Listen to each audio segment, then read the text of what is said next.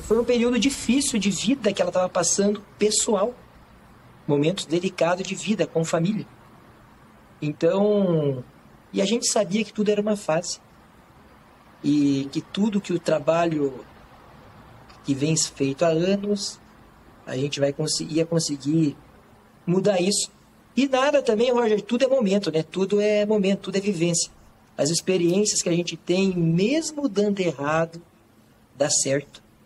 Então tem coisas que acontecem que a gente fala assim, por que, meu Deus, por que comigo?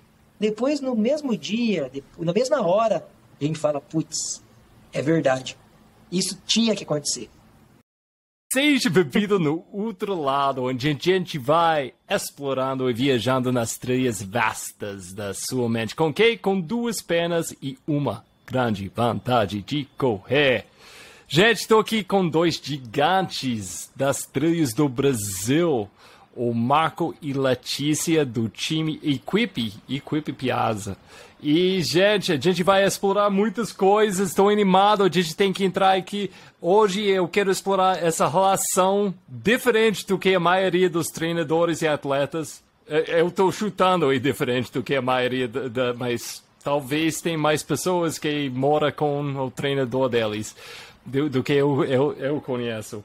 Mas quero explorar essa relação como vocês vai sobrevivendo, trabalhando juntos, treinando juntos, fazendo provas juntos, vivendo juntos. E é uma coisa, eu acho que é muito interessante. Eu quero explorar a sua vida na Insta, esse, o, o Mountain School, a escola de, de montanha. E tem uma surpresa no fim que vai cair aqui no outro lado que vocês têm para as pessoas ouvindo, mas vamos deixar isso até o fim. Tudo bem, gente? Letícia, você já viajou comigo várias vezes no outro lado. Marco, você apareceu uma vez atrás, Letícia. Eu acho que você entrou rápido e falou. Mas, Letícia, explica para mim, quem é, quem é Marco? Quem é esse cara ao lado de você? E como ele tinha um impacto em você como atleta? Deixa eu falar uma coisa, muita gente eu acredito que não sabe, talvez até você não saiba. Não, primeiro agradecer esse super podcast, né? Porque é uma maravilha a gente viajar no ultralado. A gente aproveita para fazer um ultra treino e também já curtiu o ultralado. É, para quem não sabe, né, estou, estou aqui diante de, de dois gigantes, né? O o dono do Ultralado e responsável por incentivar tanta gente. E esse rapaz aqui, ó, simplesmente, além de meu treinador, primeiro meu marido, né? E ele que me incentivou, ele que me colocou nesse universo da corrida. Eu comecei a correr por conta dele, porque foi uma escolha simples assim. Ou eu, ou eu começo a treinar para acompanhar, ou eu vou ser deixada de lado você trocada pela corrida. Eu vou, hum. só para resumir, foi mais ou menos assim. Ela falou assim: eu a corrida. Daí eu peguei o meu telefone na época, telefone de casa mesmo, que faz muito tempo isso, falou assim: amor, vou sentir saudades. então, no outro dia, ela já perguntou qual o melhor tênis para mim calçar, para mim poder estar tá fazendo os meus primeiros quilômetros. Então foi mais ou menos assim que tudo começou, que que esse conto de fadas aconteceu. Ah, e, e Marco, explica quem, quem é Letícia? Quem é Letícia? Então vamos lá. Roger, primeiro momento, eu gostaria de agradecer também, cara, a oportunidade, porque você é minha companhia durante meus treinos longos, aproveitando, tendo aulas, aprendendo muito com os convidados gigantes. E eu comecei a correr, Roger, no ano de 2001. Minha primeira prova foi uma prova de rua que parecia uma prova de montanha, porque só tinha subidas e descidas. Então foi no ano de 2001 que eu comecei a correr. Então, durante esses anos todos, muita coisa aprendi, muita coisa eu errei. E, e uma das coisas boas que aconteceu nesses meus anos de corrida foi ter conhecido a Letícia Saltori. Letícia Saltori, uma menina humilde, que não corria nada, uma pessoa comum, né? Que geralmente o corredor é, é um bicho estranho. Então, então a Letícia era uma não. pessoa comum. Não, nem um pouco, né? Correr 160 Não. quilômetros é algo bem normal. Bem Sou tranquilo. muito normal, cara. Todo mundo aqui muito normal, cara.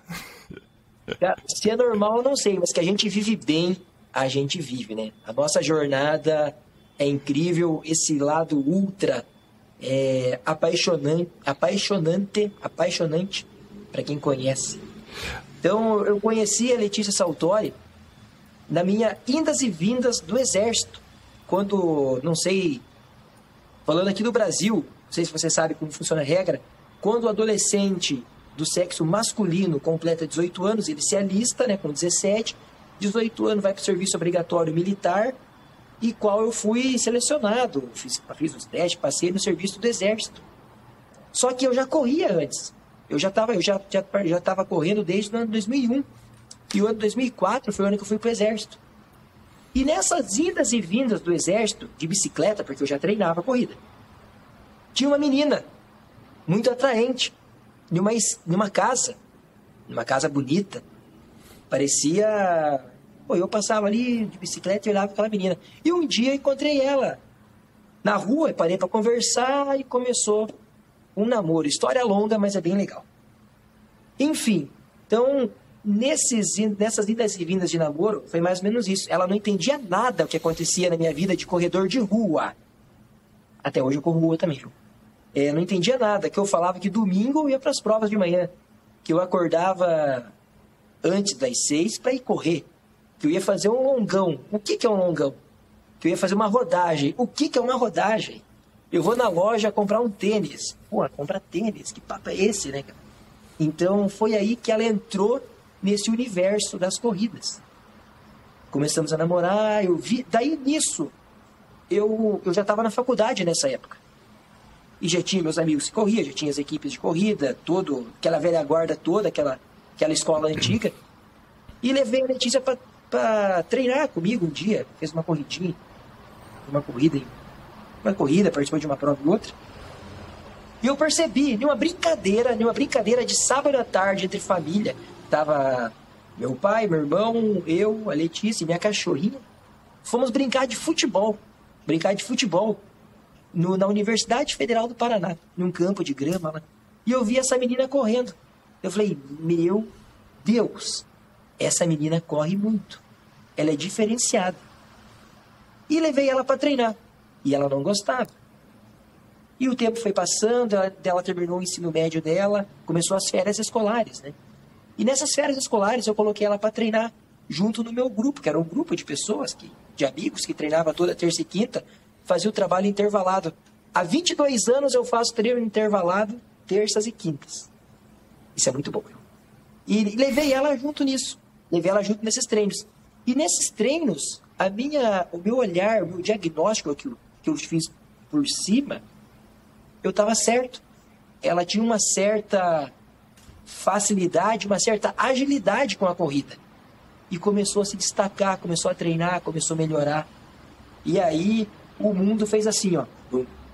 Simplesmente abriu. Então, estávamos preparados sim para aceitar os convites.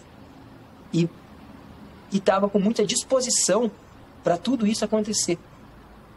Então agora, isso estou falando do ano de 2007, 2006, 2005, 2006 e 2007. No ano de 2009, ela recebeu o convite para ir para o Pinheiros, Clube Esporte Pinheiros, em São Paulo, aonde na época não tinha celular, viu? Não tinha celular, a gente namorava via telefone público. Não sei Imagina. se aí, se aí tem a orelhão. É orelhão. Aí para vocês é orelhão ou telefone público? Orelhão. Sabe? Ore- ore- Orelhão? É. namorava por ore- orelhão. Depois começou, a gente conversava via Skype. Cara, a gente não tinha dinheiro. Era, eu tenho pai e mãe, família, família boa, é, de trabalhadores, né? Mas nunca esbanjamos nada, todo o dinheiro sofrido. E ela foi para São Paulo, aquela idas e vindas. Só que nesse período que ela foi para São Paulo, a gente já conhecia as montanhas. A gente ia fazer caminhada na montanha junto com um amigo meu que corria comigo. E a gente subia a montanha caminhando e descia o mais rápido possível. Em uma época, Roger, que não existia a corrida de montanha no Brasil. O trail run não era difundido, não existia. E no Paraná, invent... colocaram o circuito paranaense de corrida de montanha, que fazia parte de uma etapa do Campeonato Brasileiro de Corrida de Montanha, a qual só eu corria. Ela ia comigo assistir. E ela achava aquilo uma loucura. Isso no ano de 2008. Ela pensava assim: você quer falar o que você pensava? Tem para interparar? Pode, pode falar. Pode. Ela, ela via aquela galera correndo. Eu corria com Itamar Góes, José, José Virgínio de Moraes. E toda essa pesada, pesada não, esses homens velhinhos hoje, né? E ela falou assim, cara, eu não quero fazer esse tipo de prova. Vocês parecem uns malucos. E aí, o que aconteceu? Ela mordeu a própria língua. Depois que ela conheceu, lá em 2013, 14, a hora que ele entrou pra parada, que deu aquele boom no Brasil das provas, ela começou a treinar mais. Então, resumindo a nossa história, a gente fazia as caminhadas na montanha, caminhada, caminhada, e fazia descida correndo. A gente descia igual maluco. E numa época que ninguém corria na montanha. Na verdade, pouquíssima gente, né? Então, foi ali também a gente percebeu um diferencial na agilidade, força e velocidade que a gente poderia estar trabalhando nesse decorrer dos anos. Uau! Breve resumo. Muito, muito, muito rápido. É, é, correção aqui. O jeito certo de fa falar a telefone público é coisa dos velhos. Então, somos mais velhos aqui, porque qualquer pessoa que tem menos do que 30 anos que está ouvindo nem tem a mínima ideia que você está falando aí de telefone na rua, ok? Oi? Letícia, então... Tinha cartão. E tinha vezes que a gente não tinha dinheiro para comprar o cartão, viu? É isso, isso. O, a Letícia, como foi essa, essa vivência para você no seu lado? Tipo, começar a namorar esse cara maluco. E, desculpa, Marco, você, você já estava um, um, treinador nessa época? Eu, eu, me for, eu comecei a estudar educação física, eu comecei a correr, a participar de corrida no ano de 2001, com 15 uhum. anos. Daí, Mas virar treinador... Não, eu fui para o exército com 18 anos. No meu segundo ano de exército, eu comecei a faculdade de educação física, que foi no ano de 2005. E no ano 5, 6, 7, 8. 5, 6, 7. No ano de 2007, eu me formei.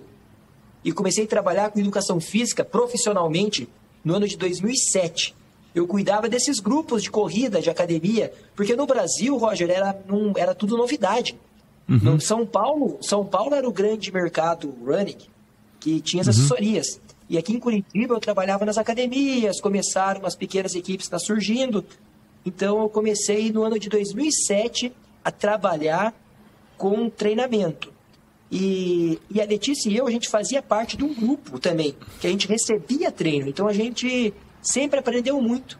Nós somos muito humildes de estar tá aprendendo com os gigantes professores. Então uhum. a gente uhum. teve experiência com a Johnny, Johnny, Johnny Cadione, corredora de rua, e com o Cláudio Castilho, que são nossas grandes bases de treino. E hoje a nossa maior base de treino é o Cláudio Castilho, que é da CBAT e foi por vários anos técnico do Pinheiros. E Letícia, nesse, nesse processo, quando foi o momento que você sabia ou você viu que talvez você tenha alguma coisa diferente? Você tem um talento diferente do que os outros para participar nas provas de correr? Dentro disso que o Marco falou, eu, eu comecei a. No primeiro ano de corrida, basicamente eu não, eu não treinava, eu era atleta de final de semana. Então eu ia para a prova no final de semana.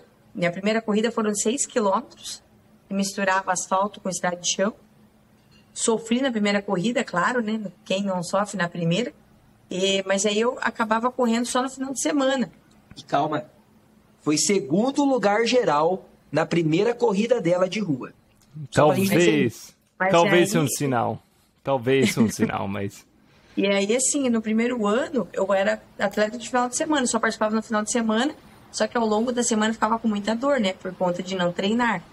E já no segundo ano, eu já comecei a me dedicar, né, comecei a ter mais constância nos treinos. Como o Marco falou, daí a gente começou a treinar com a Dione lá na pista, porque era uma época que nem existia assessorias. Era uma época que vamos se reunir a galera e vamos estar tá todo mundo naquele lugar e o que, que, que, a gente vai fazer hoje? Gente de 400 a gente vai fazer, terça. A gente vai fazer tiro de 400, vai todo mundo junto e assim, era uma loucura. E, e era, e era muito bacana. Tiro de 400 na terça e tiro de mil na quinta. E final de semana, 20 quilômetros.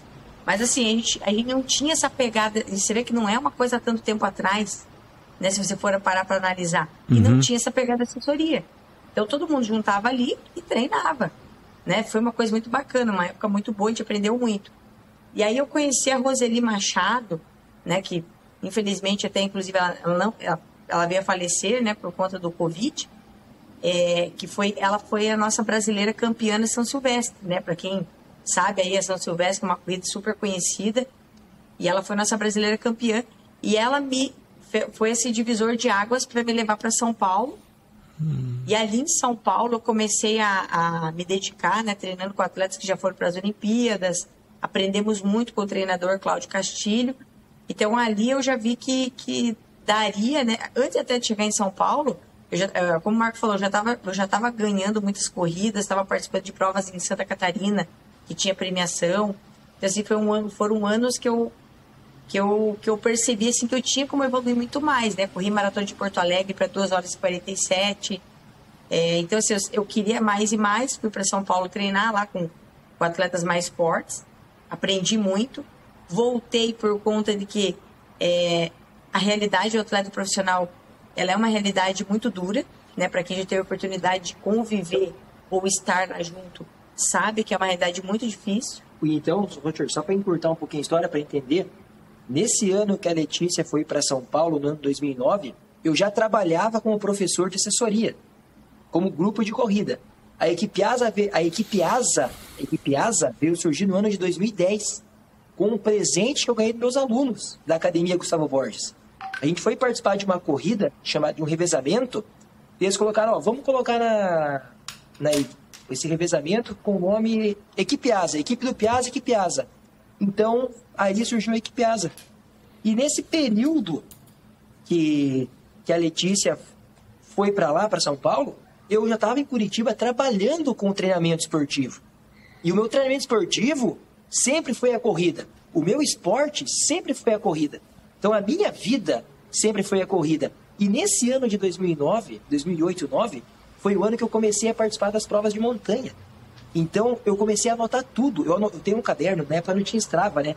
Eu anotava tudo à mão em um caderno. Eu tenho esse caderno com todos os treinos registrados.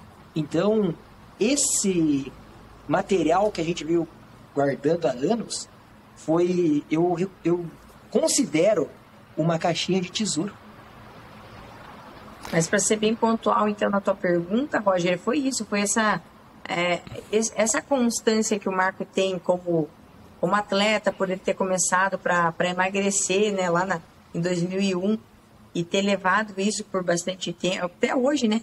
Eu falo que isso é uma coisa que eu admiro muito, porque gente, quantos que a gente vê começar e parar né, no meio do caminho, e, e, essa constância que ele tem é uma das coisas que eu admiro muito na questão do treinamento, né? Como treinador, como atleta. Isso é um, isso que eu vejo como um diferencial. E isso, inclusive, me mantém motivada para conseguir ter essa evolução que a gente teve até hoje.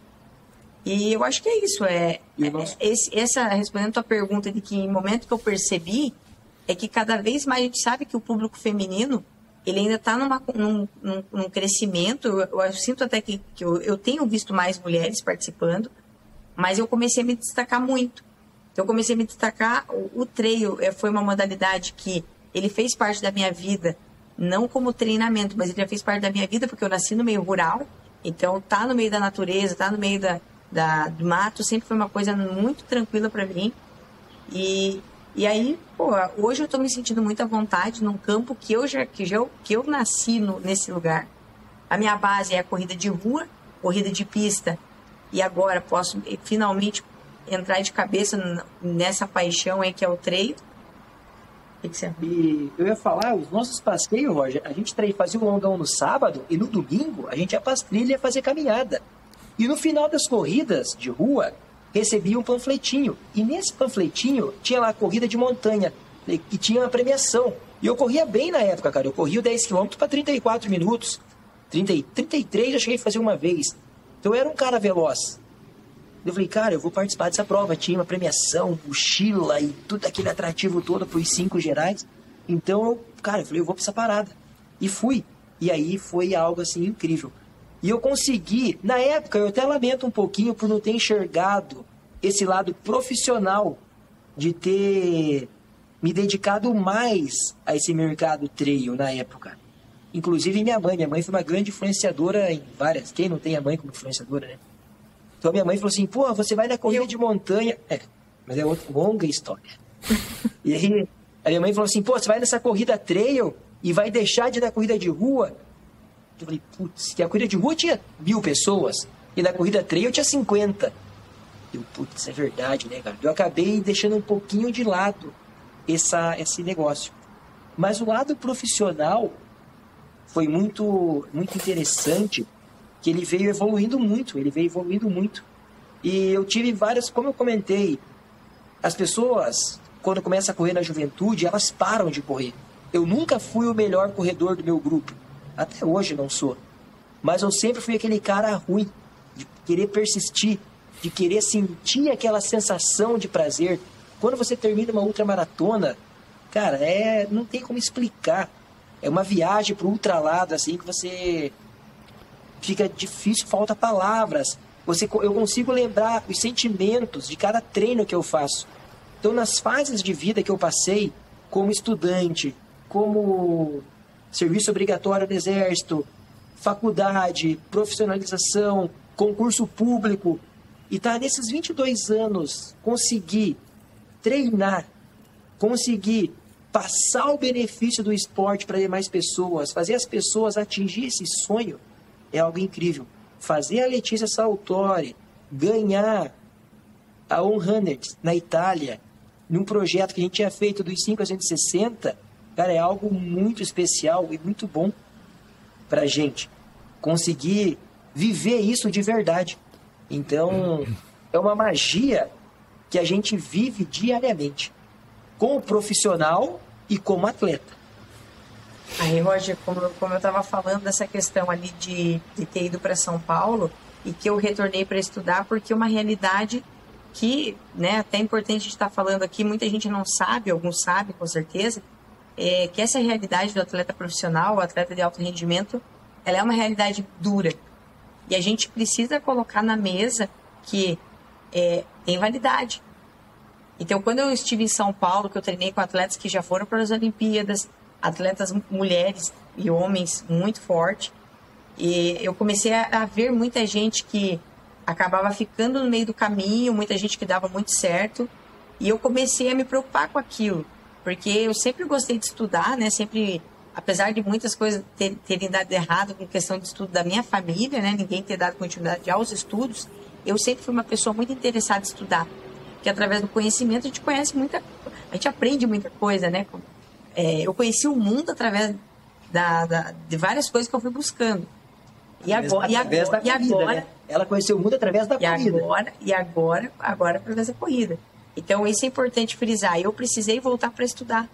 Graças a Deus que eu tive esse pensamento, né, junto com a família, né, que hoje eu tenho a minha, minha família aqui, a família do Marco, né, família única, que me deram esse alicerce para poder voltar. Então, eu, eu pude me dedicar aos estudos e agora sou formada em educação física e, e, essa virou minha profissão. Então, assim, eu posso é, tranquilamente fazer as minhas, as minhas, atividades de corrida é, como atleta profissional, porém, eu preciso colocar meu pé no chão para conseguir exercer meu trabalho como professora porque se eu não exercitar esse meu trabalho como professor, eu não posso custear minhas viagens, porque muita gente com certeza que me vê nas redes sociais acha, pô, a Letícia está com grandes patrocinadores. É uma coisa que a gente deseja? Com certeza, mas a gente sabe que não é assim. Né? A gente sabe que existe muito trabalho para você conseguir grandes patrocinadores, apoiadores e, enfim. Então, assim, eu preciso estar tá dedicando, eu preciso estar tá conciliando. Então, muita gente deve pensar, pô, tem que ficar lá com a perna para cima e pode para ela é mais fácil, porque ela é atleta de alto rendimento, então ela pode, atleta profissional, ela pode, ela, ela só faz isso. É, e muito pelo contrário, eu tenho que levar minha vida em casa aqui, o meu trabalho como professor e também preciso me dedicar aos treinos, senão eu não consigo meus rendimentos, né? Ô, Roger, um negócio, acho que a gente nunca falou isso em um programa, em um canal igual o seu. É exclusivo. Exclusivo, que o... Breaking News. Somos fãs, somos fãs de verdade e admiramos o trabalho Inclusive, eu queria ter feito isso que você fez, viu? Só que eu não fiz. Eu queria criar uma rede de fofocas na época sobre o trail. Isso quando, quando teve a North Face lá em Agulhas Negras. Eu falei com uma amiga minha, pô, a gente precisa um canal, né? Poder se comunicar com as pessoas. Mas enfim, o que eu queria comentar com você é o seguinte: o que nos ajudou muito foi a rede de pessoas que a gente convive. Quando eu comecei a namorar com a Letícia, ela, a família dela é da cidade metropolitana de Curitiba. E ela estava trabalhando em uma casa, uma senhora, aqui na cidade de Curitiba, que era quase na rua da minha casa, na região que eu morava. Começamos a namorar e teve várias situações que ela teve que voltar para Campina Grande do Sul, nessa cidade metropolitana. Aí o meu pai, ele falou assim: como eu tinha que pegar o carro para ir até a casa dela, meu pai, assim, como eu falei, minha família é estruturada, meu pai tinha carro, eu ia de carro até a casa dela para ir lá. E meu pai falou assim: não, você não vai ficar pegando a BR todo final de semana para ficar para ver essa menina. Vamos chamar essa menina para vir morar em casa. Imagine eu casar com 19 anos, cara. Falei, cara, era tudo que eu não queria, né? Correndo bem, correndo bem. Na época, meu pai tinha um Peugeot vermelho, filmado. Eu era playboy, né, cara? Não tinha bosta, não, não tinha nada. Mas se alugava, né, cara? Andava de bicicleta amarela. Enfim, daí meu pai. E conquistou com a bike. Meu pai convidou. Ah, até me perguntaram isso. Falou assim: é, você conquistou, você começaram a namorar porque ela viu o carro do teu pai, Peugeot 206, olha o nível da, da quebradeira. Falei, não, eu tava de bicicleta. Enfim. E meu pai convidou a Letícia para vir morar em casa. Eu falei, cara, pô, acabou com a minha vida, né, cara? Eu na faculdade, magro, forte, correndo pra caramba. Tava, pô, tava assim. Falei, putz, cara, que legal, né? Era tudo que eu queria. Obrigado, pai, obrigado, né? Obrigado por acabar com a minha vida. Só que eu não sabia que ele estava me salvando. Quando ele trouxe a Letícia perto de mim, minha vida foi. Eu nunca. É... Mudou. A gente ficou mais junto, conseguimos evoluir. Então, essa foi uma parte 1. Um. A parte 2, como eu trabalhava na Gustavo Borges, era uma, uma, é uma academia de alto padrão, então eu trabalhava com muitos empresários. E a Letícia estava lá no Pinheiros, em São Paulo, com toda essa dificuldade vivendo uma vida de atleta profissional, onde ela só treinava, só que ela não tinha remuneração financeira.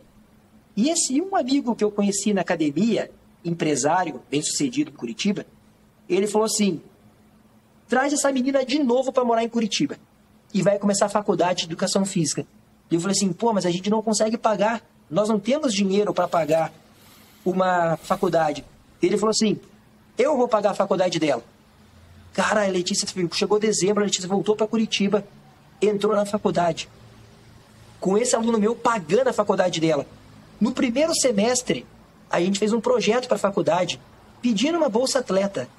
Ela ganhou 100% da bolsa em virtude dos resultados dela, em virtude das notas que ela tirava na sala. Então ela ganhou 100% da faculdade. E eu, malandro, não falei nada com o empresário. Brincadeira, falei sim. Falei pro cara, cara, gratidão por ter dado esse apoio, mas nós conseguimos a bolsa de 100%. Ele falou assim, agora parabéns em dobro, porque eu vou continuar pagando esse dinheiro de vocês. Então, cara, foi assim, algo, meu Deus, cara, que incrível! Então, foi, ela começou, então você viu a importância da rede e ter uma família junto, de você estar envolvido com as pessoas boas. Olha o quanto de vida nós influenciamos de nós conseguimos ajudar essa faculdade a ter vários atletas. Então foi algo incrível de poder estar com uma rede de pessoas do bem, pessoas que treinam, pessoas família, que para a gente estar tá, tendo essa evolução e estar tá ganhando o mundo igual nós ganhamos nesses últimos tempos. E queremos mais, né? Muito legal. Acho que agora a gente resumiu e... sobre nós, né, Roger? Agora... Eu, hoje em dia, tipo, vocês dois são treinadores do Equipe Piazza e você tem um time grande lá em Curitiba.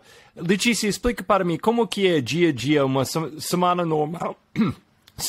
uma semana normal entre seus treinos, recebendo a planilha do Marco. Que é você é o treinador do Marco, né? Você é o treinador do Marco e Marco é seu treinador, né? Então, como Exatamente. funciona isso? Como funciona? Eh, eh, como você vai dividindo alunos? Como que é seu, seu dia a dia hoje em dia? Eu, eu, eu, quero, eu quero, explicar só um pouquinho, só eu falo demais, né? Mas calma, eu quero explicar só um pouquinho só. Começou assim, a gente treinava, Roger, foi algo assim que começou meio a equipe ASA, como eu te falei, nós ganhamos a equipe ASA, nós ganhamos. O, os alunos deram esse nome. Eu não queria, eu nunca quis vincular o meu nome com uma assessoria, porque eu, mais uma vez, falando em público, eu nunca gostei muito disso. Ah, nome é Marco Aurélio Piazza Assessoria. Então, eu não gostava, eu não achava legal. E os caras criaram Equipe Asa. Só que Equipe Asa, ela tem o meu sobrenome, só que tem várias coisas paralelo, né? Equipe asa, que voa. Então, legal, perfeito. E ficou, e graças a Deus o nome ficou forte. Hoje nós temos alunos em vários lugares do Brasil e do mundo. Eu tenho aluno nos Estados Unidos, tenho aluno na França, tenho aluno na Alemanha, tenho aluno em Minas, é, enfim, vários lugares, Santa Catarina, Paraná, Curitiba. E a gente treinava junto com os alunos. A gente, como a gente começou lá atrás, não existia assessoria. Então a gente sempre foi do, do, do povão, treinava com a galera. E quando a gente começou a ganhar financeiramente, a ser remunerado, remunerado com o treinamento, a gente continuava treinando junto com os alunos, continuava treinando junto. Só que chegou um momento da nossa vida, um momento da equipe profissional, que não dava mais para treinar com os alunos. Por quê? Começou a vir muita gente, pessoas de vários níveis. Então isso fez que a gente adotasse algumas estratégias. E nesse meio do caminho, eu passei num concurso público também, que é o policial militar. E olha como é as coisas. Eu tô com 11 anos de polícia militar. E nesses 11 anos, é, eu posso dizer que 10 anos dele, tirando tempo de escola, foi dedicado à educação física policial. Então eu tô há 10 anos trabalhando com educação física policial militar. E agora eu vou pedir para a Letícia contar como funciona essa rotina de treino dela que a gente teve que fazer algumas adaptações. Se ela não falar, eu volto a falar. Estou comentando aqui. Pô, parei, prometo, prometo. Então, uma semana normal, Roger, de, de, segunda a domingo, né? Não sei se a gente pode chamar de uma semana normal, né? Porque a nossa semana, assim, para nós é uma semana normal, né? Toda essa agitação já faz parte do nosso dia a dia. Mas, assim, eu tenho que conciliar as aulas. Então, para conseguir dar aula, eu começo a dar aula às seis e meia, na terça e na quinta.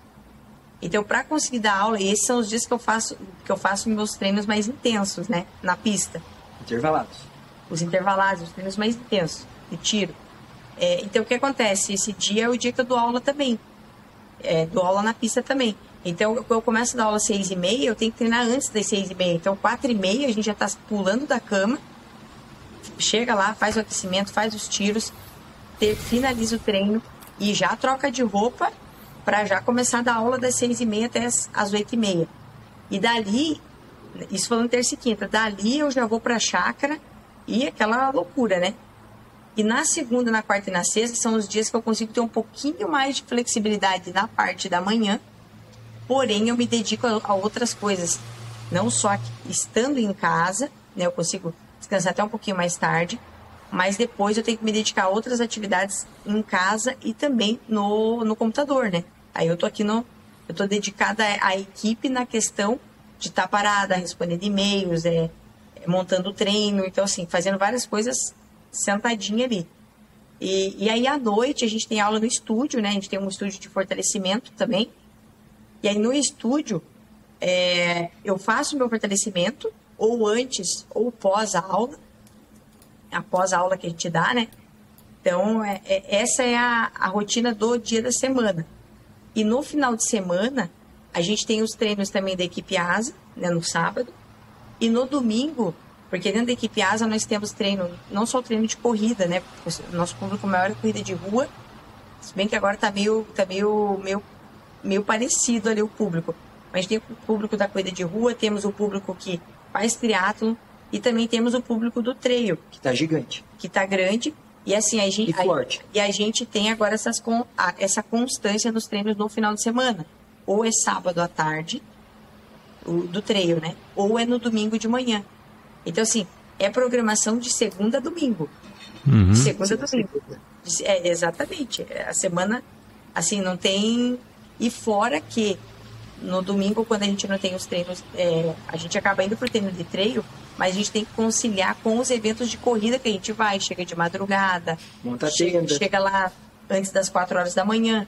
monta a tenda, monta a estrutura para poder receber os alunos. Então, assim, resumidamente, é isso. Mas olha Marco só. quer fazer um complemento? Eu quero, o complemento que eu vou fazer não foi tão simples assim, Roger.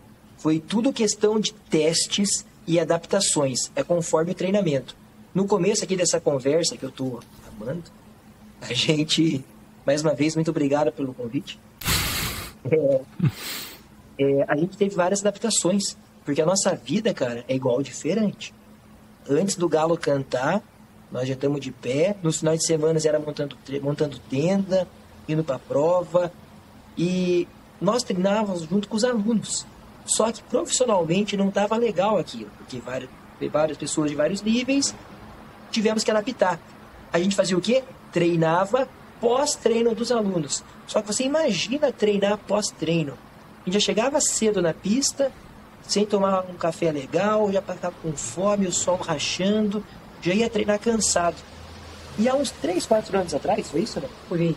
A gente pensou assim, cara, vamos treinar antes dos alunos chegarem. E começou aquela loucura. A primeira vez foi muito difícil.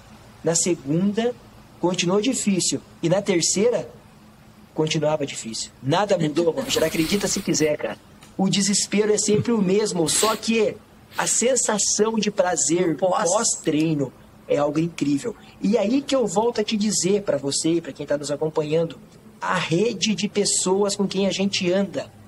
Nós treinava só eu e a Letícia, o nosso objetivo era chegar às 5 e meia na pista. 5 e meia tinha que estar aquecendo, 5 e meia da manhã. Só que quando tava só eu e ela, ah, vamos dormir mais um pouquinho. Soneca, ativar. Soneca, ativar. Sobrava 30 minutos para fazer o treino. E os nossos alunos foram percebendo que a gente estava chegando às 5 e meia da manhã. Aí o que aconteceu? Vários alunos nossos começaram a chegar às 5 e meia. Isso gerou o quê? Mais um compromisso para a gente começar a treinar em ponto 5 e meia. Depois que a gente começou a juntar esse grupo das 5 e meia, nunca mais pode estar chovendo, nevando, Curitiba neva também, viu? Nevando, caindo o mundo que nós estamos na pista às 5 e meia da manhã treinando. Toda terça e quinta, sagrado, intervalado, fazendo tiro de rampa, fazendo tiro na pista, fazendo o que for necessário. E nos outros dias também, a Letícia comentou que ela dorme até mais tarde, eu não sei quando, porque Não, toda até mais tarde assim, né? Cinco e meia, né? Terça e quinta a gente acorda quatro e meia. E na segunda, quarta e sexta a gente acorda às cinco. É, exatamente. Então a gente consegue, enfim. Então quando a gente criou esse grupo, a gente conseguiu treinar com qualidade a partir das 5 e meia da manhã até as 6 e meia. Às 6 meia em um grupo. Então isso fortaleceu muito a nossa vida. Nossa vida de profissional e a nossa vida de atleta. Então é uma rotina insana, com toda certeza. A minha, meu pai e minha mãe, que estão do nosso, que estão do nosso lado, a gente somos, somos vizinhos e me acompanham há anos, eles não acreditam, né? Eles acham que é fake news. Mas eles ficam assim, como vocês aguentam? Meu, pelo amor de Deus, para com isso. Vocês vão morrer. A gente, eu falo, nós vamos morrer se a gente não fizer isso. Agora nas férias, nós tiramos umas férias. Só que nessas férias a gente convidava os alunos para treinar com a gente. E uma aluna perguntou assim: Nossa, você tá, não tá de férias? Eu falei: Eu tô de férias. Só que porque eu tô de férias eu vou deixar de comer? Eu tô de férias vou deixar de respirar? Então eu preciso treinar para poder viver. Então é assim que funciona a nossa estratégia de vida: profissional e profissional trabalhando e profissional correndo. Né? E então, mas eu quero entender um pouquinho melhor como funciona o treinamento de vocês mesmo. Letícia, você vai recebendo uma planilha toda semana? Você, você vai recebendo surpresas do Marco? Todos, eh, tipo, ou como, como que vai? Eh, Ou você, você, você, tem, você tem brigas com ele sobre seu treinamento, com ideias diferentes? Roger, então é o seguinte, vou falar mais uma vez, desculpa, de- de- na próxima não me convida. É, tudo, tudo é Não, não é que eu quero falar, Roger, mas ele estava muito empolgado, você percebeu? Ele queria muito gravar Cara, com eu tô, você. eu tô suando aqui, bicho, tô suando. Mas eu tô deixando ele falar, porque como eu já gravei um podcast com você, eu tô deixando. Ele tá muito feliz, cara. Pode, pode Não, falar. bom pode demais. falar. Não, bom mas eu quero explicar. Ó, nada do nosso negócio é, improv- é, é sorte. Tudo é planejado. Tudo é planejado. Então a gente nem tem briga assim, ah, eu não vou fazer isso porque Tá no, não é que tá no papel. Eu comento assim, o papel aceita tudo. Se eu falar para a Letícia assim, ah, hoje é tiro de mil a 3,30. Só que não dá para cobrar o 3,30, porque mulher, eu tenho uma facilidade para trabalhar com mulher também. Porque a mulher tem vários, tem, tem as TPM, tem o período menstrual, tem toda aquela guerra. Então eu trabalho com leve, moderado e forte para poder adaptando a vida. Então eu não cobro tempo, eu cobro o quê? O melhor do dia. Com certeza. E nesse melhor do dia, o nosso treino, eu não olho para o céu, ou para o sol, ou para as estrelas e falo, não, hoje eu vou fazer isso. Então a gente tem uma programação de treino é, semestral. A gente já começa o ano com todo o planejamento feito. Como eu te falei, o papel aceita tudo. Só que dentro desse planejamento, a gente vai fazendo as pequenas alterações. Putz, hoje, essa semana, tem prova tal, surgiu prova tal. Então nós vamos fazendo pequenos ajustes. E graças a Deus a gente se entende bem, a gente consegue ter uma linha de pensamento muito bom. Porque o, o que acontece? O que eu quero para mim, eu quero para os outros. Então, o mesmo treino que eu faço, a mesma linha de treino que eu uso, é a linha de treino que eu passo para meus alunos. É o mesmo treino que a Letícia faz, que ela foi campeã de, de multicampeã, né? É, foi um treino que nossos alunos fazem. Claro, com volume, intensidade diferente. Só que o método, estilo de treino é o mesmo. Então, nunca é uma novidade para a gente. A gente já sabe o que vai fazer amanhã. A gente já sabe o que vai estar tá fazendo em abril. Então, eu já tenho toda essa programação feita. E não é na cabeça, viu? Tudo documentado. Então, isso nos ajuda muito a conquistar essas coisas que a gente conquistou, graças a Deus. E outra situação é o seguinte: é, pode dar errado, o planejamento pode dar errado. Só que o meu objetivo, o que, que é? Minimizar os erros. Eu fiz aquela brincadeira que tá acordar quatro e meia da manhã para treinar é difícil, depois no segundo dia é difícil, no terceiro é difícil. Com certeza é difícil. Só que a gente faz o quê? A gente minimiza as chances de errar, as oportunidades de errar. E uma prova longa, a gente, igual o 160, é, você pode cometer pequenos erros. Não pode cometer grandes erros, senão compromete a prova. E uma prova curta, você não pode cometer nada de erro. Tem que ser redonda. Para você fazer uma prova boa, tem que ser da largada, o final, perfeita. Você não tem tempo de errar. Então a nossa vida é desse jeito. Nós temos que minimizar os erros, tá minimizando os erros e tá aproveitando os momentos que a gente tem. Então é mais ou menos essa linha de trabalho que a gente faz. Não é nada fora do comum, mas também não é nada espelho, espelho meu, o que eu vou fazer hoje? Não, não. É tudo científico. Além dessa programação, o Marco falou, Roger, a gente, nós dois treinamos juntos. Nós dois treinamos juntos ali na, na pista. Ela bem na minha frente, né? Mas aí isso ajuda na questão da motivação, você poder treinar junto com alguém seja um pouco mais na tua frente ou seja um pouco mais atrás, você tem um parâmetro, né? Você tem uma motivação para querer buscar, tem uma, uma você tem uma comparação para você poder sair da tua zona de conforto, né? E sim, e como eu comentei sobre o ambiente, Roger. Quando você treina num, posso fazer uma pergunta? Pode. Você treina com um grupo ou treina sozinho? A maioria do tempo sozinho. E assim, no ambiente que você treina, na rua, é, é sempre sozinho? Ou não tem. Na, na rua e, e, no fim de semana eu vou para a mata. Sozinho, sozinho, sozinho? Sozinho, sozinho, sozinho. Então, isso é um estilo, isso é um estilo. Graças a Deus e a tua perseverança, você consegue fazer isso. Mas geralmente as pessoas precisam estar em um grupo para se motivar. Então, quando, a gente, quando eu estou na pista treinando com a Letícia, para mim é muito bom, porque quando eu tô cansado, ela tá bem. Ela me dá uma cotovelada, bora meu filho, vamos aí. Ai, tá bom, tira as ramelas do olho e pau na moleira. E quando tem mais pessoas na pista nos esperando, mais pessoas na trilha junto com a gente, quando a gente marca os treinos de madrugada, sabe que tem aluno na, na boca da trilha às seis da manhã, obriga a gente a acordar cedo e ir uhum. fazer o que tem que ser feito. Então, Nossa. Só de estar junto é algo incrível e mágico, muito rico. A troca de experiência e valores. Uhum. Não estou falando de preço, falando de valores. É incrível. Não, é demais. Isso é o grande benefício de, de treinar em grupo, porque juntos a gente, a gente vai mais, muito mais longe, né? E Letícia, você como treinador, que é a sua filosofia como treinador? O que você está querendo entregar para seus alunos? Olha, a gente trabalha com um público bem variado, mas principalmente é, pensando na qualidade de vida. Né? A gente até brinca que agora essa semana a gente falou muito sobre isso, sobre o projeto 100. Aí um aluno nosso, né? E aí, quando, quando ele me falou desse projeto 100, eu falei, projeto 100, 100 km? Aí ele falou, não, projeto correr até 100 anos. Aí eu falei, pô, que bacana, porque é, é muito engraçado que a gente tem muito esse perfil mesmo de aluno. São pessoas que têm a sua rotina de vida, têm a sua rotina de trabalho, é, dentro da rotina de vida a, a sua programação de trabalho, onde precisa encaixar um treinamento pensando na qualidade de vida, né? Preocupado com o bem-estar. Então, esse é o público que a gente tem hoje, esse é o público que eu estou focada. Porém, porém, né?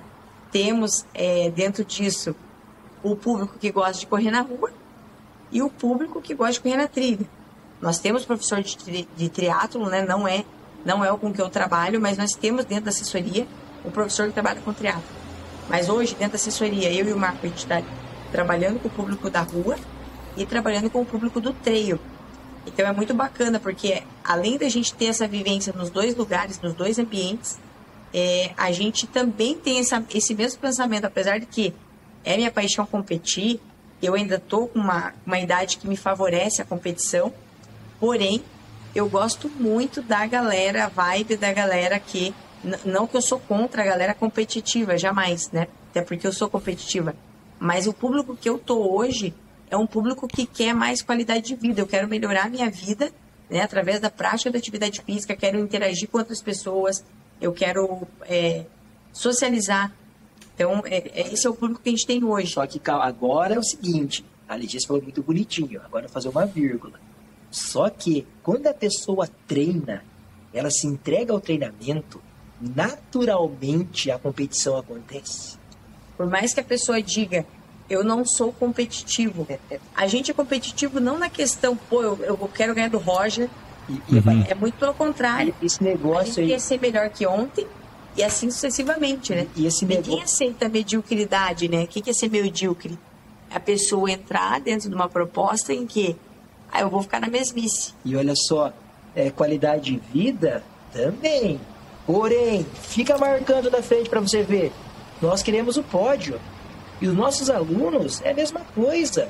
Esse nosso aluno do projeto 100 anos. Quando ele não pega um. Ele tem 60 hoje. Quando ele vai para as provas, ele está buscando o pódio na categoria dele, sim.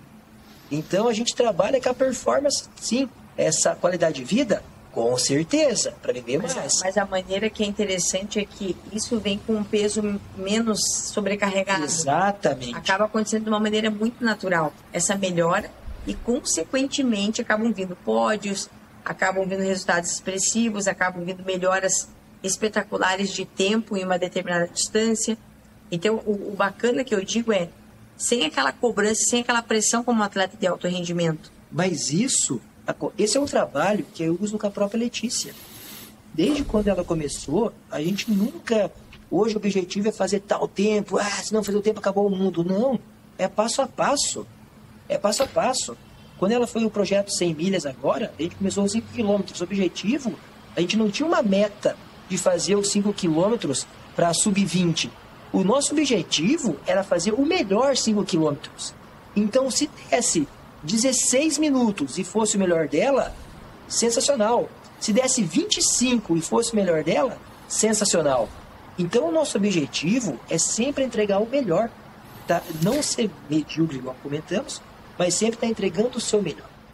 Então, com essa mistura de competição, sempre quer puxar os limites, mas sempre cuidando o bem-estar um do outro eu quero viajar para o, o, dia, um dia ano passado, o Perdidos 2022. Vocês dois estavam fazendo parte dessa prova, correndo essa prova. E as dias antes, eh, eh, a Letícia tem uma história com essa prova, tinha essa pressão, tipo, ah, a Letícia vai ganhar, ela fica gripado. O Marco, você correu o Ultra, você fez o, o, o 46, né? Essa prova, vou falar bem honesto, eu vi você no percurso, você parece um cara que estava correndo uma Ultra, sofrendo um pouquinho nesse dia. Mas como você vai lidando isso como treinador, como atleta e como pessoa tipo ah, como as, uh, o marido e esposa. É tipo, você, até qual ponto você tem que desligar e focar em si mesmo? E até qual ponto você estava pensando do, um do outro? Ó, oh, posso responder? Sim, pode. Não, fala você, vou deixar para você para não, não apanhar depois. Pode na verdade, na verdade, é quando a gente entra na prova, a gente já entra desconectado, né? Eu, né? Posso responder por mim. Porque a gente acaba mergulhando naquele momento, né? Claro que a gente tem essa questão da preocupação, tem, mas quando a gente está ali, são tantas outras coisas que a gente acaba tendo que ficar preocupado que não dá muito tempo, né? Com exceção, por exemplo, você estava falando do perdido, mas com exceção, por exemplo, da 100 do 160, eu acabei sentindo mais isso. É, em comparação ao perdidos, o Marco estava lá, a minha equipe estava lá, então assim, eu estava de uma certa maneira tranquila, porque eles estavam ali. Já na 100 que a gente viajou para a Itália, né, que você também estava junto, é, foi diferente. Não tinha ninguém junto comigo lá da equipe, não tá, o Marco não estava comigo, então eu acabei sentindo bem a falta deles. Eu senti. É, de, agora que você está fazendo essa comparação, é impressionante mesmo. Claro que na prova não estava preocupada, mas é, fez falta aquele suporte. E você sabe que se acontecer alguma coisa, você fica. É, você vai estar sozinho, claro, vai ter organização, vão ter outras pessoas, né? Estavam outros atletas lá. Mas é diferente você estar tá junto, tá junto no evento, mas quando a gente entra na prova, a gente entra totalmente conectado no que está acontecendo ali, né? E para mim, funciona o seguinte: como eu comentei, o que eu quero para mim, eu quero para os outros, e como eu quero sempre o melhor, com certeza eu quero o melhor para o meu time. Então, tudo que eu faço, eu tento transmitir para os meus alunos, para o meu. Então, não é uma confiança de soberba, mas é uma confiança no trabalho feito nos dias, meses, anos que antecederam determinado evento. Então, é uma certa tranquilidade de dar certeza que algo bom vai acontecer. Então, é por aí. Quando a Letícia vai fazer a prova dela, não é, eu sei que ela pode perder. Eu sei que ela pode se machucar, eu sei que ela pode não correr bem. Só que nós treinamos para entregar o nosso melhor. A gente fez uma preparação para aquilo ali. Então não vai ser uma surpresa para a gente. Geralmente a surpresa é quando ela leva uma chinelada outra, né? Principalmente minha, durante os treinos, né? Eu tô um milzão na frente dela, um 3 mil, alguma coisa do tipo. Mas a certeza do trabalho, a certeza de um trabalho bem feito, de um trabalho concreto e sólido, onde a gente consegue enxergar o começo, o fim e o meio, igual diz nosso amigo Raul Seixas. E, e Marco, eu quero ficar com você com esse próximo. Letícia tinha grandes conquistas como atleta, tipo, eu, eu tenho uma lista aqui, mas nem vai, é, tipo, melhor, melhor corredor no Brasil. Eu acho que assim, ponto. De, de ultra, na trilha, até na rua, você brilhou na rua também. Mas tem épocas mais baixas também, né? Tipo, eu, eu vou eu, eu, falei com Letícia outros episódios do outro lado que ela aprendeu, tipo, quando não tudo dá certo. Mas você como treinador, Tipo, oh, por exemplo, a maratona na, do UTMB ano passado, ou a época que Letícia fica com a, a lesão e ela, ela, ela, eu acho que nessa época se volt, ela voltou para treinar mais academia. Como você, como treinador dela, estava sentindo nessas épocas mais baixo e como você vai lidando com isso? E como eu comentei, né? A pergunta é para mim, né? Uhum. Ah, tá. É, foi um momento bem difícil que a Letícia estava passando de vida. um momento delicado de vida e até não a gente não colocou a público ainda o que, o que, o que aconteceu nos bastidores. Acho que numa outra hora ela comenta esse tratamento que ela tá, inclusive está fazendo, está passando por um tratamento de saúde, para quem não sabe. E teve, teve muito a ver com as, dor, com as dores que ela sentiu no TMP. E foi um período difícil de vida que ela estava passando pessoal. Momentos delicados de vida com família. Então, e a gente sabia que tudo era uma fase. E que tudo que o trabalho que vem feito há anos, a gente vai conseguir, ia conseguir mudar isso. E nada também, Roger, tudo é momento, né? Tudo é momento, tudo é vivência. As experiências que a gente tem, mesmo dando errado, dá certo. Então tem coisas que acontecem que a gente fala assim, por que, meu Deus, por que comigo? Depois, no mesmo dia, na mesma hora, a gente fala, putz, é verdade. Isso tinha que acontecer. Então são coisas especiais que a gente vai esperando a cada dia e nos motiva cada vez mais entregar o melhor e ter sempre a esperança de estar tá entregando o nosso melhor e estar tá vivendo o nosso melhor para se tornar um ultralado com com muita, com muita gratidão a tudo que acontece. E é legal, né, Roger, porque a gente olha, quando a gente tem os vídeos, melhor ainda, né? Mas quando a gente tem as fotos, né, que nem hoje eu acabei postando essa questão sobre a vida, né? Vários registros. O legal da foto é que a gente consegue ver, né? Eu lembro que você também chegou um fiapo lá, né? Eu cheguei também, pelo amor de Deus, acho que é pior que o fiapo, não sei que eu cheguei. Mas você também chegou bem cansado lá da 100, né? a, que foi em, lá em Paraty, porque uma ultra já é super desgastante. Mas é impressionante a gente ter aquele olhar e ver a gente naquele momento, né, com coisas que a gente passou, que a gente aprendeu, que a gente viveu, e aí pegar outros eventos que foram se passando em fases da nossa vida, é, onde a gente olha para trás e fala, nossa, caramba, como é que aconteceu isso? Como é que eu consegui? Como é que eu consegui chegar, né? Que nem Muita gente me perguntou, Letícia, como é que você conseguiu andar 60 quilômetros? Porque eu consegui correr até o quilômetro 100. Falando depois, do Brasil. depois disso, né, da 100 aqui do Brasil. Depois disso, foi muita resiliência que nem eu sei de onde eu tirei toda aquela, toda aquela força, força para eu conseguir andar 60 quilômetros. Então, assim, foi uma coisa surreal.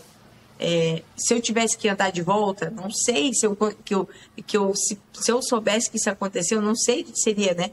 Mas ao mesmo tempo você pensa assim, meu Deus, quanta coisa que eu aprendi com aquilo que eu vivi. E eu acho que a gente pode tirar muito proveito das coisas que acontecem na nossa vida. Ao invés de a gente usar é, palavras como foi um erro ou coisas ruim que, ruins que me aconteceram, eu posso dizer que aquele momento que eu vivi, que aconteceu isso, né, do episódio da bolha, do episódio de você chegar lá e pô, pós-chegada, você tava lá caído, tipo, meu Deus, me deixa aqui que eu tô entregue, tô, me larga aqui que eu deixa eu ficar aqui por, a curtir meu momento que eu cheguei. É, são momentos da nossa vida, é a vida. É a vida, eu falo que não é um erro, né, o, o que aconteceu, ou então você parar, ou você é, coisas que a gente considera negativa, eu considero uma batida muito forte da vida chamando a gente para ser mais forte. Então, assim, é, é aquela rasteira que você leva para você cair e você pensar, pô, o golpe veio da direita, o golpe veio da esquerda. De onde é que veio esse golpe aqui? Que na próxima eu tenho que ficar mais ligeiro para não levar de novo. Isso, e olha Entende? Só. Então eu falo assim, que é a vida batendo muito forte na gente. E olha que legal, falando sobre a vida, né? Porque tudo é resultado das ações. É o Mont Blanc, a, a maratona do Mont Blanc, que a gente participou dos 42 quilômetros, eu achei, claro que a gente esperava sempre mais, né? Só que eu achei um baita resultado, uma super participação. A gente estava a Letícia estava voltando de uma preparação de 160 quilômetros. Então ela ficou um mês cuidando das feridas dos 160. Então a gente foi para o 42 do Mont Blanc completamente destreinado conforme a gente consegue treinar. Então foi difícil, com certeza, e fez uma super prova. Maratona dos Perdidos, ela, nós voltamos ao Mont Blanc, ela ficou seis semanas mal, sem treinar direito, só trotando intervaladinhos bem curto, porque, ela, porque a gripe foi muito alta, a imunidade estava muito baixa. Os problemas particulares estavam afetando. Então, e foi uma baita prova da Maratona dos Perdidos. Então, geralmente o período, as nossas escolhas, as nossas escolhas de vida, elas podem acarretar a certas, a certas ações. Então, as nossas atitudes têm muito a ver, tem, na verdade, tem tudo a ver, né? Com o que nós vamos colher, com o que nós vamos estar tá pegando no futuro. É, eu acho que é muito lindo tudo disso e como vocês. É impossível se. Ah, eu, eu acho que se pode esconder umas coisinhas, mas, por exemplo, eu, eu consigo, entre eu e meu treinador, provavelmente ele está ouvindo isso, então eu tenho que tomar cuidado, mas eu posso esconder umas coisas.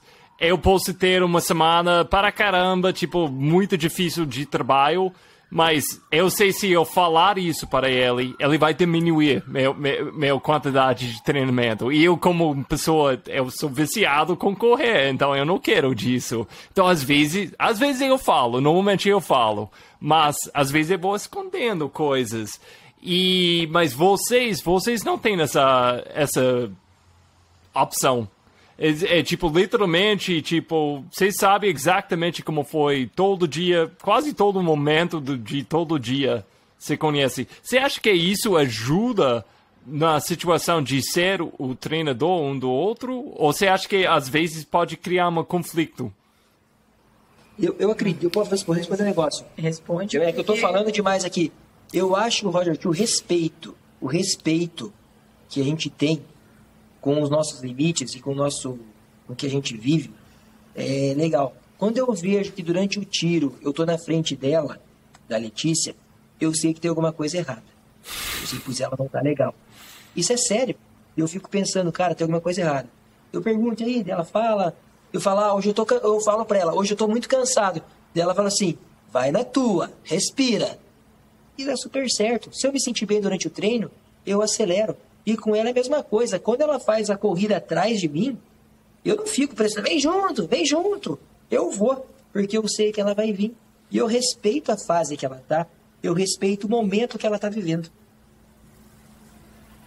Mas é bem isso, eu também tenho esse mesmo pensamento, Roger. Até teve, teve umas sequências que eu fiz para 100 que eu precisava sentir muito é, o que o meu corpo estava respondendo.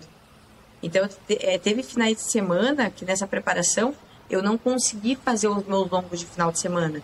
Então, acabava que eu, que eu coloquei longos no meio da semana. Então, tinha gente que olhava lá meu, meu, meu Strava e falava: Meu Deus, você fez um 30k na segunda, um 30k na terça. Meu Deus, o que aconteceu? Então, assim, tem muita gente que não entendia o que estava acontecendo. E eu ia muito por essa percepção é, da, do treino que o Marco programava, mas ao mesmo tempo um pouco também com o que o meu corpo sentia. Sentia que dava para fazer um pouco mais, ou por exemplo, eu não deixava mais passar. Pensando na ultramaratona, eu não podia mais deixar passar um treino longo. Se eu perdesse no final de semana por conta do trabalho, né, por conta de dar aula, por conta de trabalhar numa corrida, eu não podia deixar passar em branco aquele, aquele longo que eu teria que ter feito. Então, eu, opa, coloca, encaixava ele na minha rotina durante a semana e falava, pô, tá tudo certo. E o meu corpo correspondia bem. Então, algumas adaptações precisaram ser feitas dentro do que eu sentia, né? Porque é, é muito mais fácil quando você... Eu sinto que quando você é atleta treinador, você tem essa percepção de que é, a gente fala que o treinamento ele não é uma coisa engessada. O treinamento não é engessado. O treinamento ele precisa ser flexível e adequado para a tua realidade. Pode ser que a minha realidade é muito diferente da sua e, e de repente a gente vai tentar encaixar uma rotina igual, não vai dar certo. Não vai dar certo. Então, assim, a gente precisa é, tentar achar essa frequência, opa, né? Achar uma, achar uma sintonia que, pô, tá funcionando bem. Pra ela tá dando certo. Então, assim, vai que vai. Sabe? Então é, é, é diferente. É diferente. A gente, precisa, a gente precisa pensar que o treinamento não é engessado e a gente é, se adaptar a isso, né? Escola de montanha. O que, que é isso? O que, que a ideia traz? O que, que é o alvo de, de, desse projeto de vocês?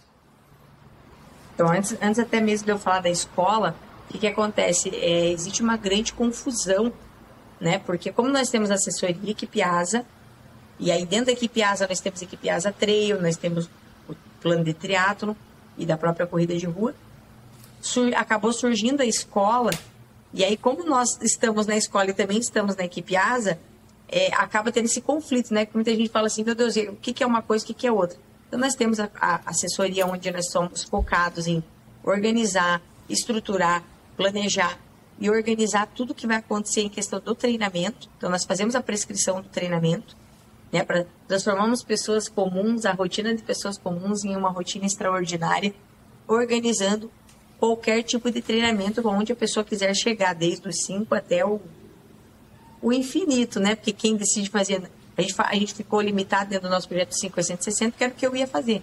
Mas tem pessoas que fazem provas muito mais longas, inclusive. Então, nós estamos adequados para o que for preciso. Então, nós fazemos a prescrição e treinamento através da assessoria. A escola de montanha, né, o Mountain School, ele acabou surgindo como atividades complementares. Então, a escola, ela está separada, ela não tem nada a ver com a equipe ASA. Então, a escola, ela veio, ela surgiu com esse intuito, né? Com esse intuito, né? Então a gente, a gente começou a sentir a necessidade, né? Observando é, tudo que estava acontecendo no cenário esportivo, de que faltam algumas coisas, né, Marco? Faltam algumas coisas.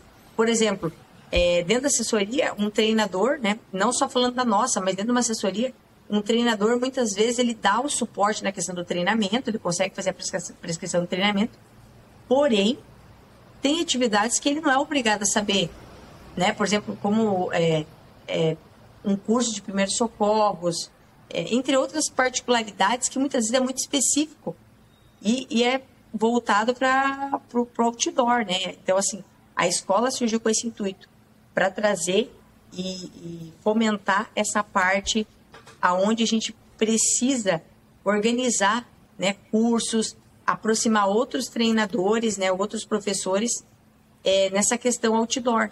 Então, nós temos lá o mountain bike, é, escalada. escalada, atividades outdoor que a gente acaba contribuindo né, como um complemento. As próprias excursões de provas, que a gente sabe quanto é difícil chegar num evento trail. Então, tudo isso acontece dentro do projeto Mountain School. E dentro da equipe ASA, o Mountain School, esse nome surgiu dentro da equipe ASA. Por que, que era? Era um projeto que a gente queria levar as pessoas para as montanhas. Só que o que, que acontecia? Geralmente tem aquele mal, né? O cara quer ir para a montanha, só que não quer treinar.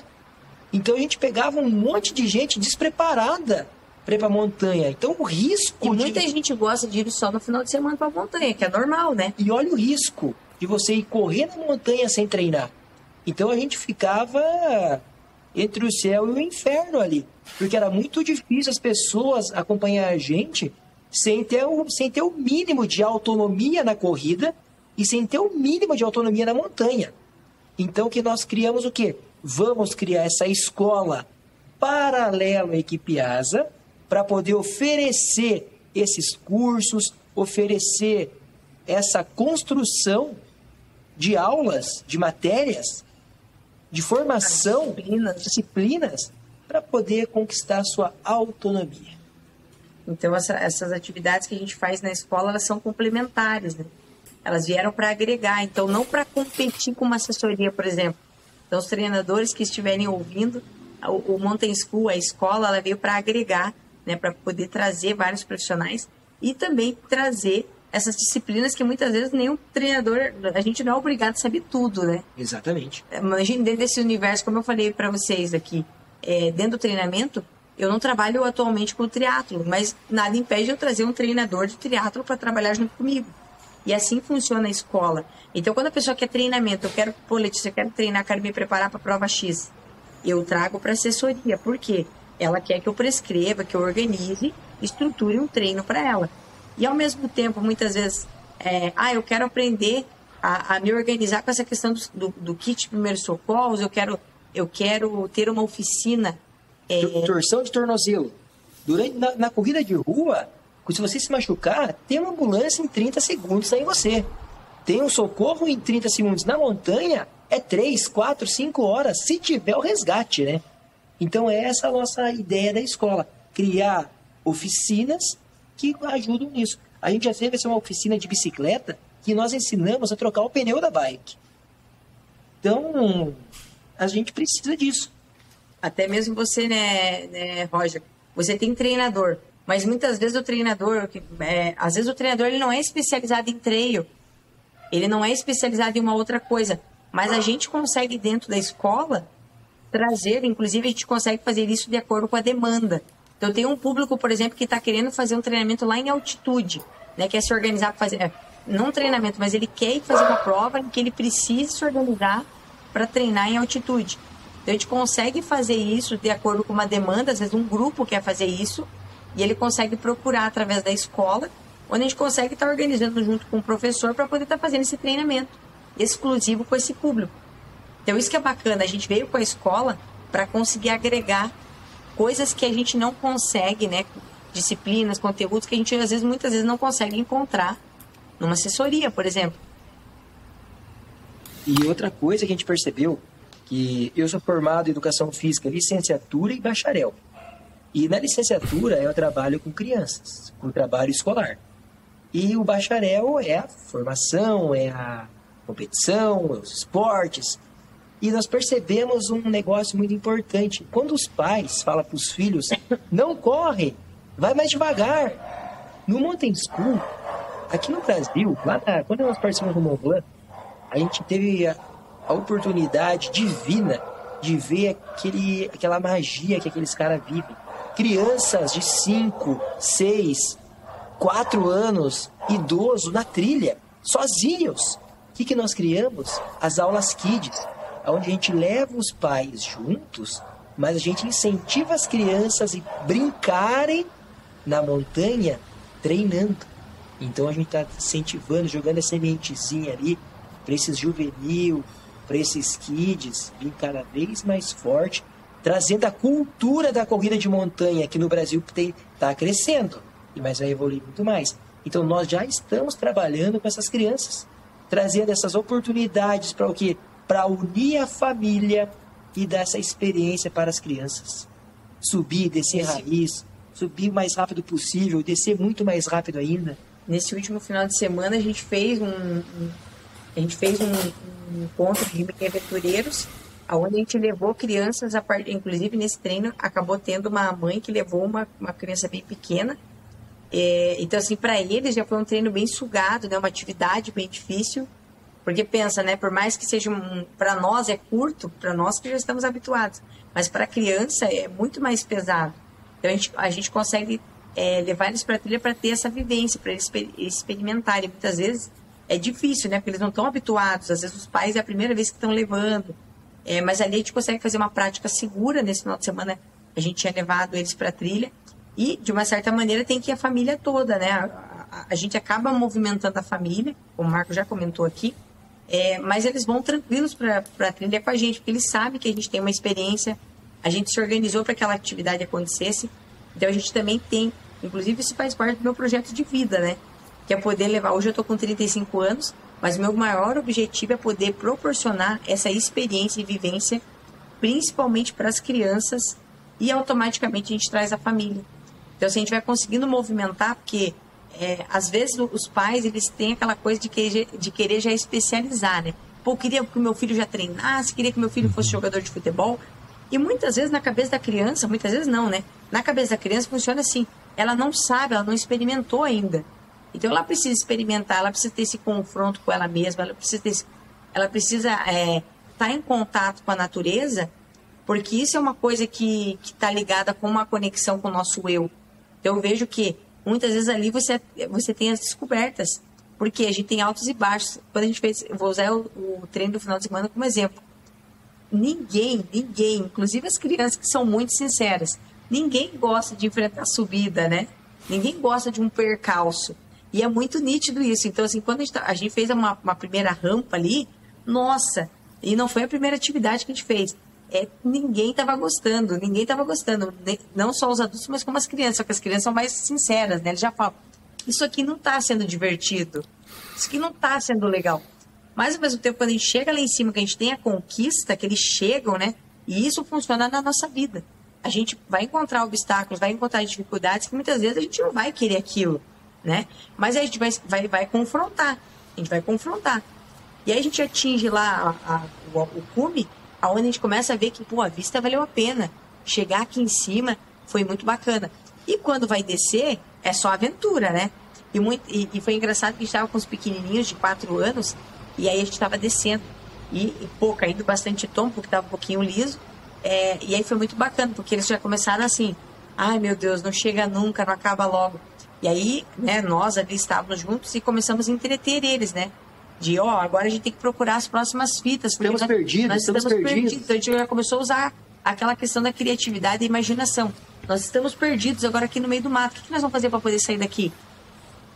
E foi muito legal, a Letícia comentou sobre nós estamos se divertindo. Teve uma criança, criança de 10 anos, ela olhou bem sério para a mãe dela e falou assim: Você falou que eu ia ficar feliz aqui. Eu não estou feliz. Daí chegamos no cume, chegamos no cume, né? Tipo, ah, legal, no cume tudo bem. A criança meio brava. De repente, quando nós chegamos na cachoeira, que eu falei brincando, que ela assim, eu, quero, eu não quero que ninguém entre na cachoeira. E saí correndo e entrei. Cara, e aquela criançada fez a festa, né? O cara tudo louco. E nesse final de semana agora, nós pegamos uma chuva no final do treino. Deu, eu tava na coberta, na coberta né? Na, no lugar coberto. E falei assim, não quero ver ninguém na chuva. E saí correndo na chuva. Sai da chuva, sai da chuva. Quando eu olhei para trás, tinha umas 20 crianças correndo atrás de mim. É, chuva, então. Pô, é uma atividade corrida, mato, montanha e muita velocidade e adrenalina, proporcionando algo novo para essa piazada aí. Muito bom. Vocês dois são muito ativos na, na, na Insta e sempre colocando coisas, compartilhando suas vidas, uh, compartilhando dicas. E eu quero entender um pouquinho melhor, que é a sua filosofia atrás disso? E, e Letícia, talvez você pode falar um pouquinho mais. Se, se, se, se sente você uma embaixador de trilha e usando uh, Insta para espalhar isso? E além disso, como isso é uma ferramenta para te ajudar com apoio financeiro de, uh, de patrocinadores? Então, é, é assim, é, eu me sinto uma pessoa, até gostaria de ser mais, né? Quero ser mais ativa ali, porque a gente, eu recebo muito feedback, né? Que as pessoas se sentem muito motivadas, se sentem inspiradas, e não só o feminino, né? Porque o público feminino é um público muito fiel, manda muita mensagem ali, é, comentários em post e tudo mais. O público masculino também se sente inspirado a, a poder. Porque assim, engraçado, né? Como eu comecei a correr na rua, tem um público da rua e tal. Mas também tem a, essa questão de agora de, de muita gente às vezes acabar indo pro treino para conhecer, porque vê que a vibe, vê que a energia é muito boa. Então, é, acaba sendo uma coisa natural, né? E, e aí, assim, essa questão da motivação vem por conta da competição. E muitas vezes, para quem tá, tá me acompanhando direto ali, sabe que eu não sou uma pessoa que fico postando ali, ah, eu fui campeã de tal prova, ou fui segundo lugar, ou fui posição tal. É, não que eu ache ruim isso, pelo amor de Deus, longe disso. Mas assim, é porque é uma coisa que para mim faz parte da minha vida. Ser competitiva em dar o meu melhor sempre foi uma coisa que sempre fez parte da minha rotina, sempre fez parte da minha vida. Então, eu acho que essa entrega de mostrar que você está no lugar que dá para fazer força, que dá para para ser algo competitivo, mas ao mesmo tempo ser uma coisa muito leve, ser uma coisa em que eu consigo aproveitar aquele lugar que eu tô, passar aquela energia de que eu saí lá de Campina Grande do Sul, era uma pessoa que tinha uma rotina de vida e depois eu, a minha vida se transformou em outra através do esporte. Então eu acredito que isso acabou sendo um pouquinho, é, eu me sinto responsável por levar muita gente para lugares, inclusive, em que é, grandes desafios. Então, eu sinto que eu tenho esse peso também porque eu gosto de entrar em provas é, do tipo, eu fui conhecer o Wings for Life, muita gente nem ouvia falar em Wings for Life aqui no Brasil. É, eu fiz a Serra do Rio do Rastro. Então eu fui aproximando pessoas comuns, né, comuns e pessoas profissionais também, de lugares extraordinários que, e desafios extraordinários que acabavam tirando a gente da nossa zona de conforto. Então muita gente foi conhecendo esses grandes desafios através da minha entrada nesses desafios. A própria prova de é, a 100, essa participação é, mesmo eu não vencendo a prova, o glamour, é, a essência de você, pô, aquela entrega de poder chegar dia até o final, de tentar. É, e também, por exemplo, até mesmo nesse, agora o contraposto, que é lá, cheguei na UTMB, que foi uma coisa que eu estava sonhando muito, que era uma coisa que eu queria. Não era o meu sonho como atleta, mas esse é, a UTMB ela acabou tomando rumo de, de, tipo assim, talvez vai ser interessante a Letícia, eu, né, estar lá na Copa do Mundo do Trail, né, a meca do Trail, talvez vai ser interessante eu estar lá.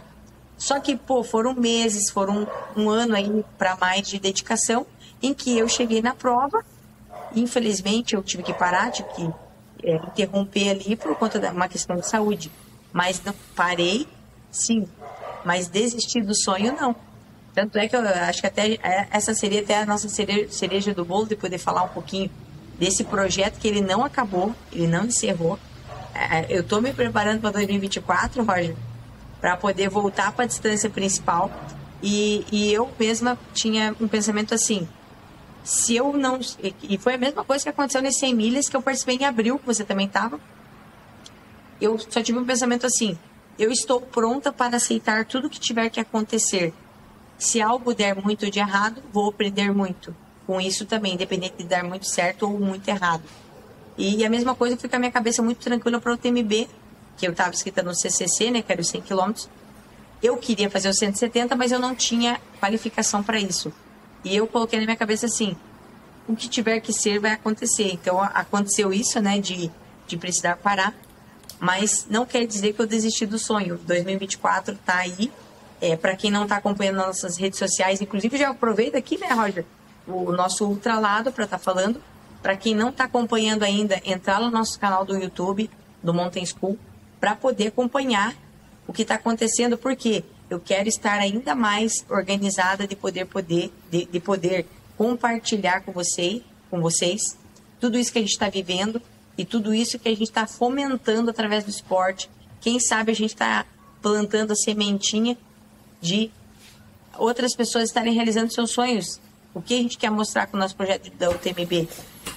Além do, de estar tá mostrando essa realização de sonho minha, que é chegar nesse. Acho que essa aqui vai ser minha cereja do bolo como atleta de treino, poder chegar bem lá na UTMB, poder chegar, poder conseguir a vaga para ir para o UTMB e correr o UTMB, mas também eu poder mostrar para vocês que é possível a gente poder estar tá realizando um, um sonho Independente qual sonho, por mais que você ache que o teu sonho é louco, mirabolante, é possível desde que você se organize, desde que você planeje.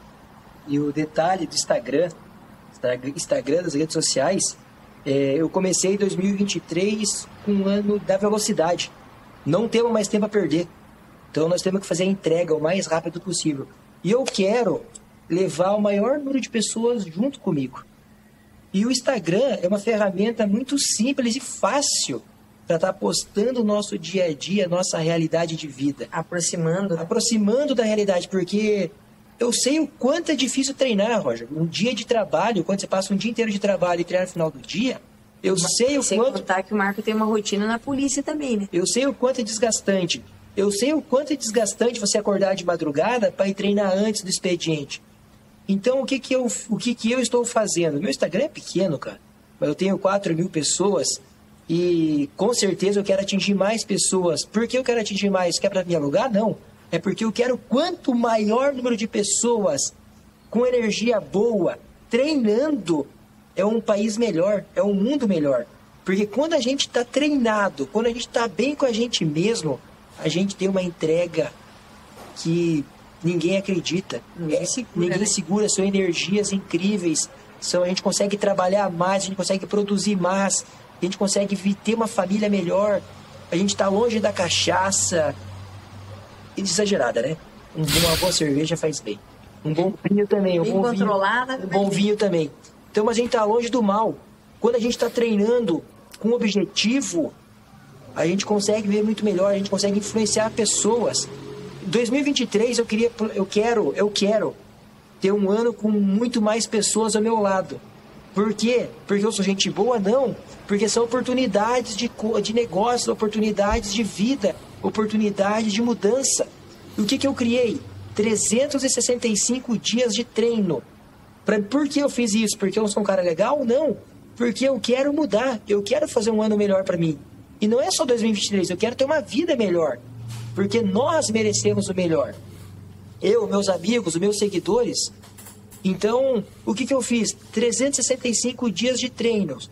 Para mim dar o golpe e não fazer um dia de treino é muito fácil. Agora, quando eu tenho uma rede em volta de mim, eu tenho, poxa vida, se eu não for, fulano de tal não vai. Eu vou estar tá desmotivando tal pessoa.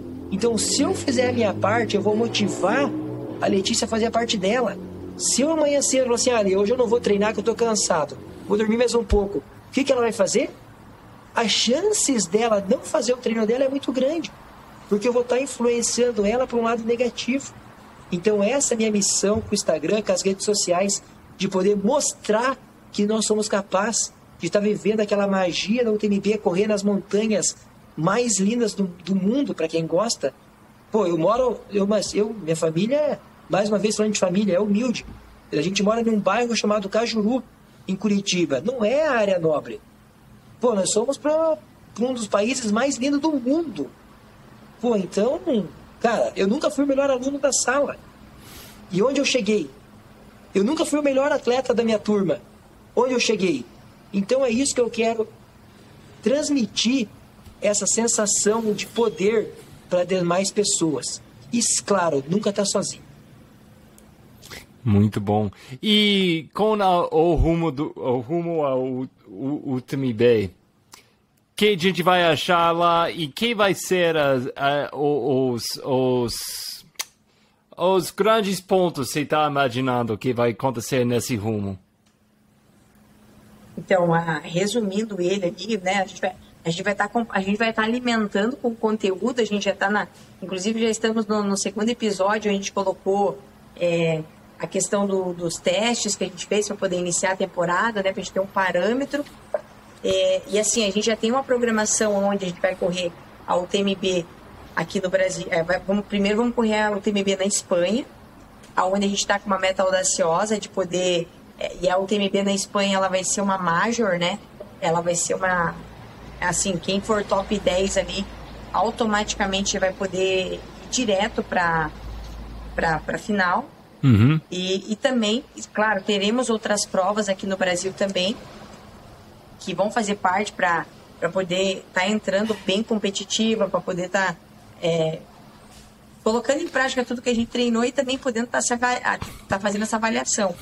E vamos participar do ATMB de Paraty, né, que vai acontecer no final do ano, mas no, no segundo semestre, pensando em tem, é, eu sou obrigada a pegar pódio na, em uma dessas duas ATMBs para que eu consiga chegar lá na final né, que vai ser em 2024.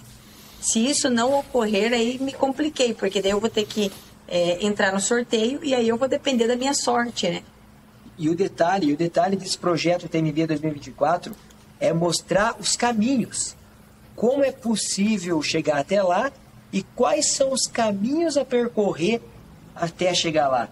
Porque é muito fácil, ah, eu quero ter uma Ferrari. Só que qual é o caminho para ter essa Ferrari? Eu vou estar demonstrando, nós estaremos, né? Tanto que a gente, quando a gente fala do início do vídeo, eu falo, eu sou o Marco Aurélio Piazza, eu sou a Letícia Saltori, juntos seremos os olhos de vocês em determinada situação. Porque nós queremos demonstrar qual é o passo a passo que nós estamos utilizando para conquistar essa vaga. Como nós estamos se preparando para conquistar essa vaga? Fisicamente, financeiramente e estruturalmente, né, para fazer parte do, do, do, processo de seleção que a organização exige. Você até perguntou, Roger, como que é, como que é essa questão de remuneração até com a questão da, da do Instagram, das nossas redes sociais. Atualmente, é dependendo do nosso trabalho mesmo. Né? Então, a gente não tem nenhum grande patrocinador. Eu dependo da assessoria, eu dependo da, do Mountain eu dependo da escola, né? Para que a gente a gente depende do nosso trabalho, o Marco depende do trabalho dele da polícia para que a gente consiga fazer isso.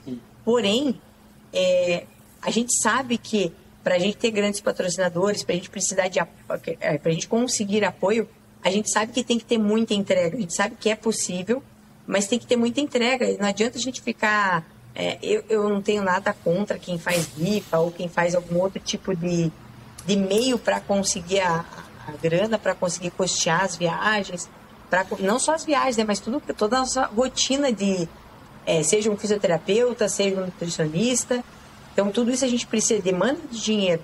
Então, assim, esse projeto ele veio com esse intuito também, para que a gente consiga entregar esse conteúdo e a gente conseguir também ter essa troca, né? A gente precisa, é, para que a gente consiga esses grandes apoiadores, pessoas que estejam junto com a gente, além da nossa rede de apoio que a gente já tem, a gente precisa ter muita entrega, precisa entregar, entregar, entregar, entregar. A gente sabe que nada vem de graça, ninguém vai te ajudar, ninguém vai, vai te levar, levar você para um outro lugar, sendo que você também não.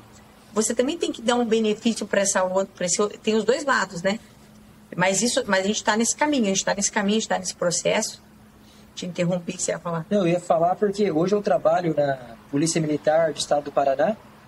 É, é uma faca de dois gumes, né? Porque eu queria sair da polícia para poder me dedicar 100% a esse treinamento.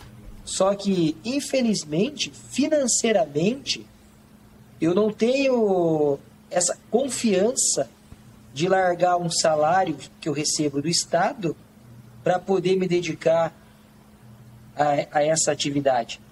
Mas é um trabalho, que eu, um projeto, se Deus quiser, eu quero conquistar, de me entregar. Estamos trabalhando para isso. Estou trabalhando para poder ficar 100% voltado ao treinamento.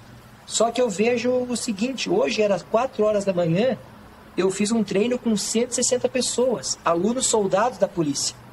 Então, de contagiar aquelas pessoas, eu não estou formando simplesmente policiais. Eu estou formando homens, mulheres, com garra, demonstrando o benefício da atividade física, mostrando o caminho das trilhas, mostrando o ultralado para elas. Né? Estou mostrando que a nossa vida é, ultra, é uma viagem, é uma ultramaratona. Então, é, uma, é um. Até apostei falando sobre a vocação. Então a gente tem que ser, ficar atento à vocação e trabalhar em cima dela, né? Porque a gente não pode se omitir a esse dom que a gente tem. Gente, sensacional. Eu quero encerrar coisas porque eu sei que vocês dois vão acordar três horas da manhã amanhã e faz tudo de novo. Então, mas se alguém que quer conhecer mais sobre seu trabalho, vocês dois individualmente tá na Insta, uh, você tem a Escola de Montanha e esse seriado vai ser no YouTube. É, então, no YouTube. E no canal do uh, Escola de, de Montanha? Isso. Para quem não está acompanhando ainda, ou para quem tá, já está acompanhando já sabe, é, nosso canal do YouTube Tá lá Mountain School Brasil. E aí, não, não só sobre o TMB, né? Sobre o nosso projeto TMB, mas a gente também tem outros conteúdos lá sobre treinamento. É, tem várias coisas que a gente está produzindo. Então aproveitem. Aproveitem e maratonem lá no nosso conteúdo. Inclusive, quem quer ir para o TMB, quem quer ir para a maratona do Mont Blanc, tem diferença das duas. E entre outras provas, né? Mons, é, a própria 100 na Itália. Então, assim, tem uma infinidade de conteúdo lá, você tem que maratonar. E tem, já tem as séries prontas. Tem a primeira chama, a primeira não, né? A Magia, o TMB e, e vários outros materiais vocês, que estamos lançando ali. Vocês vão ver que está a primeira temporada primeira lá, né? temporada. né? Que foi o que tudo que a gente fez. E lá está bem detalhado. A gente fez to, a gente colocou todo como a gente fez todo o nosso planejamento, né? Desde da viagem, de, antes de chegar lá. Então, assim, todo o processo a gente colocou ali. E agora nós iniciamos a segunda temporada. Segunda temporada, estamos no segundo episódio. Então, eu vou deixar o link embaixo. Quem está ouvindo isso no, no, Spotify ou onde você está ouvindo esse podcast, você vai achar, achar, o link na descrição. Gente, muito obrigado. Sem dúvida, vocês são uma ultra casal e eu vou aprendendo muito com vocês. Muito obrigado. Imagina, a gente que agradece, Roger, o Marco, mais ainda, né? Eu peço, eu tava peço... muito tempo querendo aqui fazer. Tem, tem certas horas eu até me desculpo. Eu até fico aqui cabisbaixo por vibrar demais, que eu sei que eu passo do ponto, falo até coisas que não deveria falar, mas tento me policiar a se manter no meu lugar e ficar com essa minha boca fechada, mas eu não me controlo muito, porque inclusive o meu primeiro vestibular era para rádio e TV. Mas eu troquei, não fui fazer essa faculdade para ir para o exército e me dedicar à educação física. Mas nunca é tarde. Mas Desculpa. Oh, Mar por... Marca, é, Mar você, não, você não seria Marco qualquer outro é, jeito. Exatamente. Então, é, é, foi isso que eu amo. Então. Muito Pedro, obrigado. Muito obrigado mesmo. Obrigado para todo mundo que está acompanhando a gente, essa, essa energia. A gente precisa muito dessa energia e a gente vibra com vocês. Muito obrigado mesmo. E obrigado pelas aulas que é esse podcast, viu? Muito obrigado, gente. E boa sorte esse ano. 2023 vai trazer coisas boas para vocês do- dois. Certeza, Roger.